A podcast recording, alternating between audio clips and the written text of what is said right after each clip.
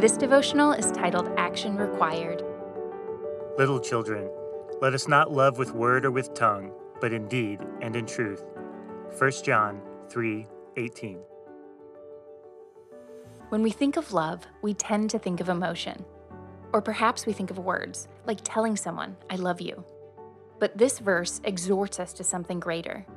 The highest form of love involves action, deeds, activity. We are exhorted to love in deed and truth. This old saying might fit the proof is in the pudding. You can tell me the pudding is yummy, but I find out the truth of the claim when action occurs, when it is cooked and eaten. John implores us here to not just say that we love something, but to show it, to have our actions match our words. A good self examination exercise is to take inventory of what we are doing and ask ourselves, what does that say about what I am loving? Does how I am spending my time reflect who and what I desire to love? Does how I am spending my money, which, like time, is just another tool for reflecting value, reflect what I want to love?